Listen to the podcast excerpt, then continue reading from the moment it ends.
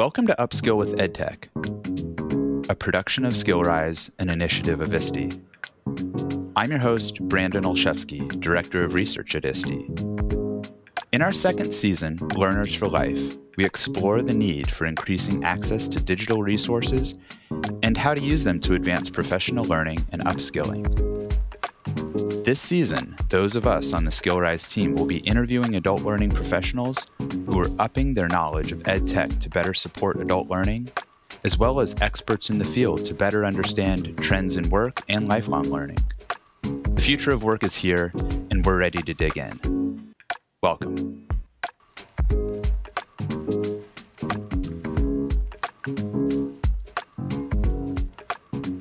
The podcast today, we have Jamie Fall, Director of Upskill America at the Aspen Institute, an employer led movement to expand opportunity for America's workers and communities by promoting training and advancement practices to help workers progress in their careers and move into better paying jobs. Jamie has 25 years of experience in the field, including work with the California State Workforce and the DC based US Department of Labor.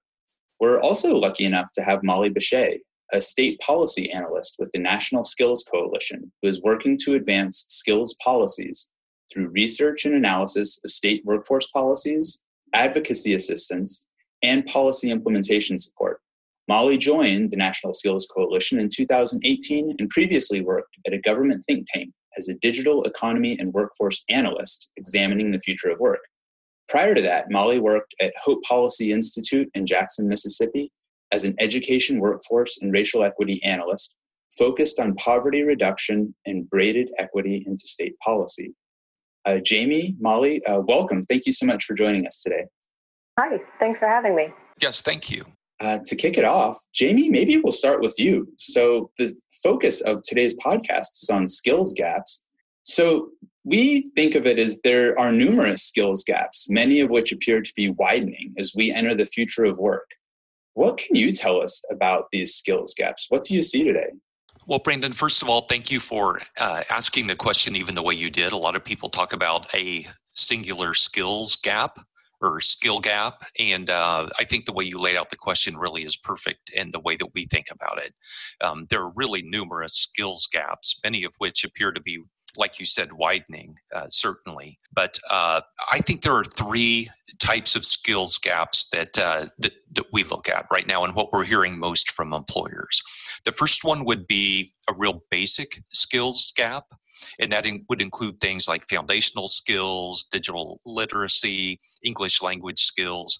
Uh, secondly, uh, there is a huge gap around anything related to IT, whether it's software developers or cybersecurity.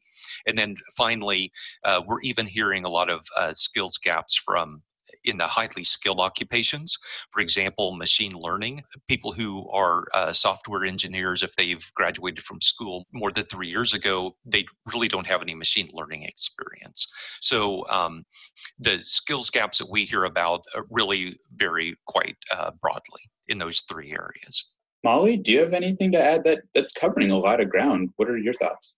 It is, it is. And, you know, there are a couple of things that I do want to add specifically around the future of work. I mean, as we know, there are some serious unknowns with the future of work just by its nature, but we do know that large swaths of the workforce are at serious risk of displacement. At least 60% of jobs are going to be significantly impacted, and 10 to 15% of jobs are going to be eliminated. And that means that we're expecting about 100 million workers are going to need to be upskilled or reskilled uh, to succeed in the resulting digitalized economy.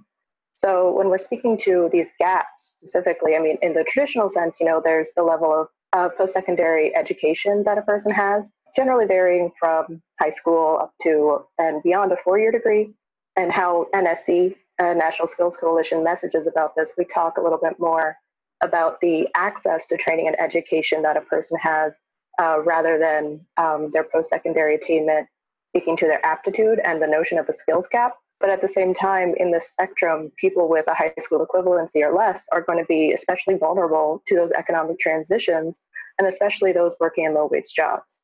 But there, again, uh, what you mentioned previously, there are other gaps, as you say, um, specifically for people with those foundational skill needs, uh, specifically in English proficiency, numeracy, and the increasingly important digital problem solving skills, which I think we're seeing, uh, especially now, and we're feeling a lot more, where gaps can present really serious barriers to upskilling and on ramp to opportunity. So, given the complexity of the situation, especially as we're thinking about all the equity implications here, the diverse audiences and uh, stakeholder groups that are in need of training, it makes me feel like a one size fits all kind of solution is not very likely. Molly, as you think about these solutions, what are some other types of barriers that prevent workforce groups from maybe leveraging different upskilling tools and resources like training programs or educational technology to advance their own careers? What are some of those barriers and what can people do about them? Yeah, um, you know, when we're talking about barriers and we're talking about serving people with the highest barriers, I think the first thing that we really have to acknowledge is that access really varies dramatically based on a person's circumstances. And we're seeing that just generally, and we're seeing that even now uh, with the scuffle with COVID 19 and the response there, and how people are shifting to digital learning and work from home mandates, and how they're able to meet those higher needs and higher barriers uh, when we're talking about the haves and have not, with access to uh, devices that are going to allow you to do your day to day work, and access just to broadband and reliable internet that's going to allow people to leverage those upskilling tools and perform the daily tasks and training uh, that they need. Jamie, what do you see around some of these barriers and some promising strategies for overcoming them? Well, I think uh, Molly hit a lot of the really important points there, but uh, you know, I think we have to really just acknowledge the complexity of life there are so many people, whether it's uh, single parents, couples with both parents working, or uh, people with multiple jobs, people caring for young children, or elderly parents, or both employers and educators really have to understand that the complexity of people, the obstacles that people face as they're trying to get uh, additional education and training, and have to make sure the programs are really accessible online, they're flexible, and employers really have to do a better job of uh, stepping up and providing uh, paid time for people to complete the work that they're uh, being asked to do or that they want to do. If employers want a skilled uh, workforce, uh, they have to be doing more to uh, put skin in the game and make it possible for, for uh, people to complete the programs. Jamie, I feel like you're offering a segue into thinking through what each of your organizations are doing around this. So, we've got a world where we have shifting demands in the labor market. Uh, some of these shifts in demands are due to technology and automation. Uh, certainly, Molly brought up the COVID pandemic and the way that that's changing work and also work training. Jamie, let's start with you. What role is Upskill America playing in terms of helping learners and workers prepare for these shifting demands? You know, you brought in a, you brought in this note about what employers need to be shifting. What's Upskill America doing to help working learners today? Well, our work is directly uh, targeted toward employers and helping them create, expand, or improve programs so that more uh, workers can uh, receive the education, training, and development uh, that they need to move up in their careers. So, most of our time is really spent uh, working with employers directly, and um, you know, especially during this time now, uh, with COVID 19 and other things going on, we really hear employers asking a lot of questions, trying to think through what they need to be doing to make sure that they're meeting the needs of their workers. And uh, as Molly raised earlier, the important uh, question of digital access and digital literacy. How do they make sure that their workers are equipped and able to be able to work at home? Also, uh, you know, just basic things about keeping safe, whether it's washing their hands or social distancing, how they can help make sure their workers are um, equipped with uh, the, the knowledge that they need around that. And also, um, employers are also trying to understand what their role is in helping people who are at home working and also trying to take care of their children and provide for the education of their children too. So uh, uh we also hear from employers who are trying to figure out the right approach for outskilling if they're not going to need uh, as many workers now, if they're worried about layoffs or uh, reskilling as they move people from occupations where there isn't a lot of hiring and not a lot of work right now to other areas, uh, whether it's healthcare or others where there is a lot of hiring going on. So that's really what we're talking to our employers about and what we're hearing from them. Molly, you and Jamie both bring uh, some impressive experience in workforce to the conversation today. Although I realize that National Skills Coalition is probably taking a different slant on this issue how to help working learners prepare for the shifting demands of the labor market. Um, what yeah. are your thoughts here? Yeah, you know, we're a slightly different organization just based on our makeup. And I mean, as the name would tell you, I mean, National Skills Coalition is a coalition of advocates, including community colleges, businesses, the public workforce system, uh, community based organizations, and those direct service organizations, but all working together in tandem to advocate on behalf of skills training in both state and federal policy uh, and those supports that workers and businesses really need to succeed.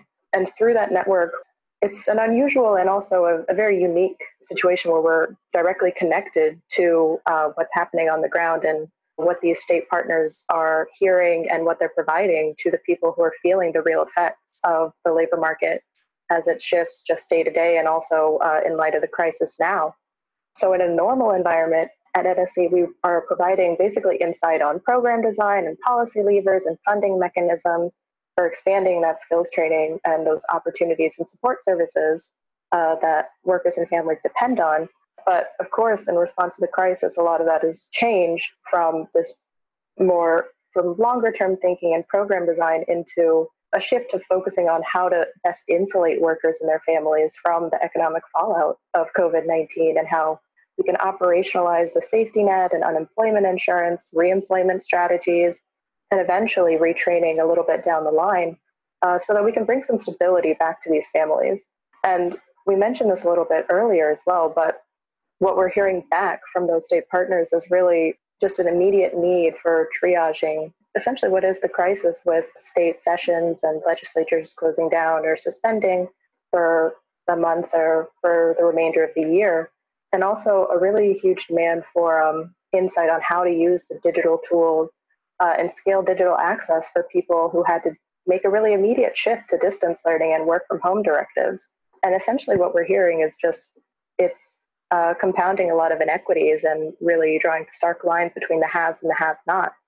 Uh, when we're talking about who has internet access and who has uh, access to the devices that make that possible. Ollie, as you were talking, um, my background is actually in sociology and uh, work, economy, uh, education, social psychology. And as you're talking, I couldn't help but think about this concept of work and learn. So, what does it mean to be a working learner? And one of the ideas that SkillRise is really tackling is this idea of hey, can we make training options more agile as we move forward rather than the graduate from high school, either get a job or go to a four year university, and then you get your job. You know, instead of that model, what are the other models that could better work for learning families? Um, you just raised a few really good options uh, or raised some of those issues. Is there a piece that you think policy specifically plays here in terms of that interface between industry and also adult education, whether it's specifically workforce oriented or not? Absolutely.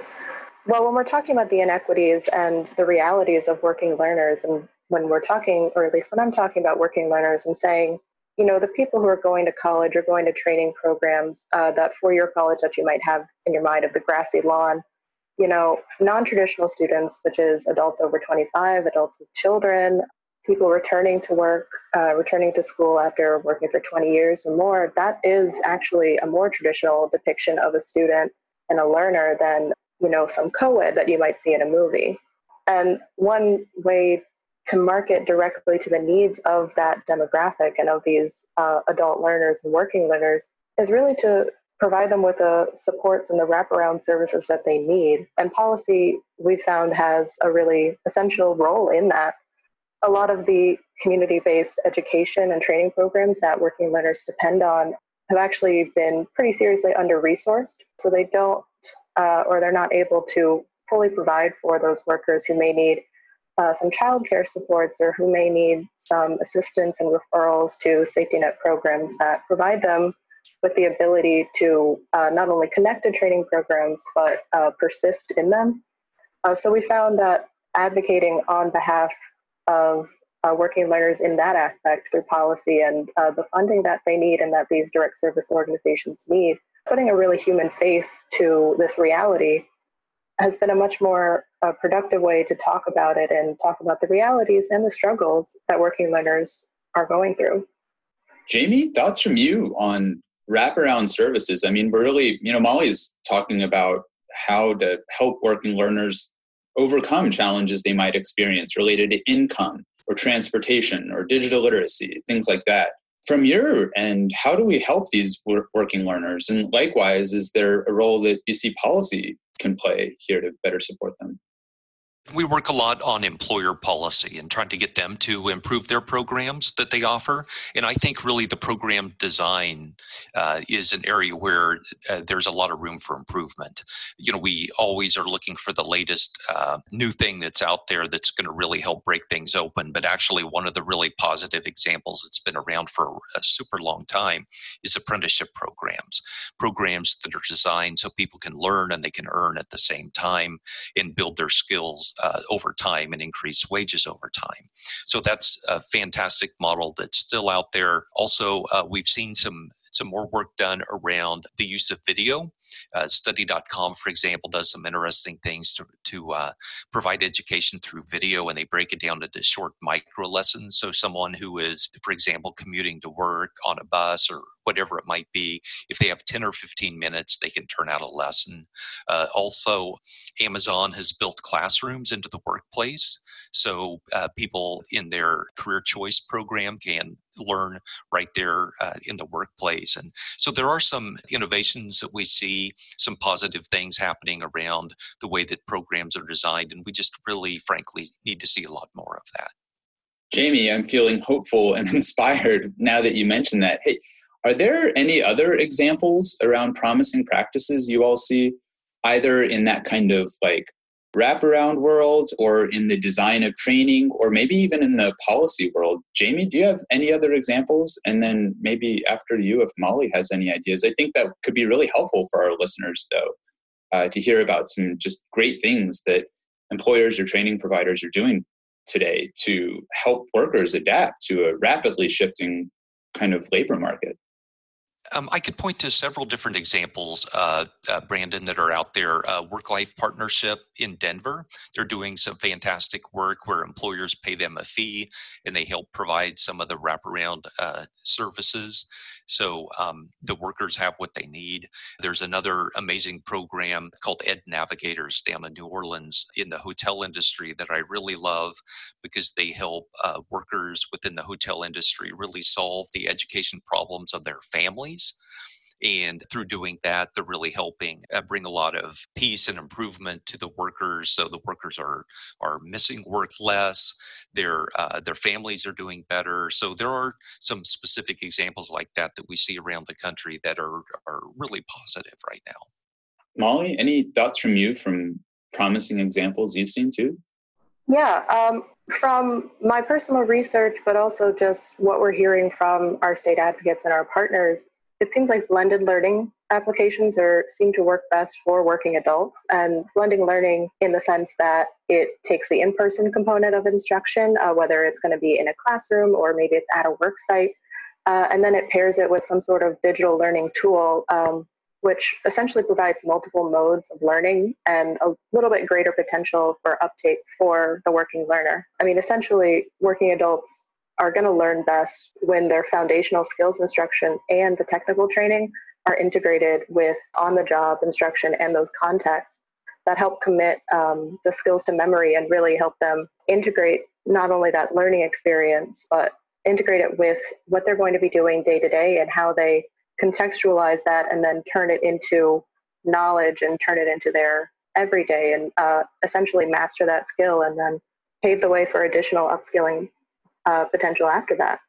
Let me run with that a little, Molly. So, um, you know, you mentioned blended learning earlier. You had also brought up the, you know, the broad question about the future of work. So, one of the big assumptions behind SkillRise is that in moving ahead through this 21st century, it's our job to be learners for life. Being a lifelong learner is something that's going to help me, it's going to help my family, my kids, it's going to help my colleagues and that that's an essential quality of being competitive in today's changing labor market and workforce. You mentioned blended learning. Uh, are there other resources or digital apps that you found most useful for supporting adult learning? And if you don't even have some apps or kind of digital tools that come to mind, do you have specific goals or hopes here? Molly, maybe since you had just kind of brought this up, maybe we can start with you. Yeah, sure thing. Um, so, obviously, in the future of work, everything is digitalizing, even jobs that you wouldn't necessarily consider that would be digitalizing, maybe a construction worker. You can conceptualize that as something that's pretty physical and manual, but we're hearing from so many partners now that even construction workers are having to read their blueprints off of digital pads and panels.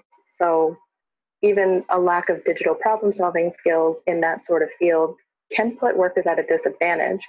So when we're talking about this question of a learner for life and building these digital skills, you know, there's untold value in integrating digital learning into adult education spaces. But I don't know that uh, an individual app itself can really insulate learners from future of work transitions. Rather, I think it's about that continual upskilling and continual push and ability and resilience that allows people to problem solve and build their digital skills and build how they uh, interact with digitalizing components, not only in the workforce, but in society as we're heading towards this shiny digital future. Jamie, what about you? Prompt, you know, ed tech, future of work, adult learning, lifelong learning. Thoughts? Well, Brandon, uh, what we hear from employers really is that uh, people have different success with different tools. So I can't really point to one tool and say anyone is going to have success for this. In many times, right, it depends on how it's rolled out in the workplace and you know whether people have time to actually use it and all of the other uh, employer policies that would go with that. But um, i will say that we do hear quite a bit about you know the different things that can be done on the phone whether it's gaming uh, video learning companies like uh, CellEd and Voxy that are helping with english language skills. And then uh, certainly another area where we hear a lot of promise is virtual reality and the way that people are using that now uh, to really help with different types of training and that it's allowing people to learn things um, more quickly and more thoroughly uh, than they uh, used to be able to. So those are a few of the bright spots that I would point out. Well, at this time, as a lot of adult learning organizations are learning to adapt to more online uh, more online options, especially in response to COVID. It's been a real pleasure to hear some bright spots in the field from the both of you uh, about ed tech, lifelong learning, and uh, and what both of you and your organizations are doing. Jamie Fall, Molly Bashay, thank you so much for joining us on today's episode of Upskill with EdTech. Uh, wishing you all the best. Thank you so much. Thank you. Thank you.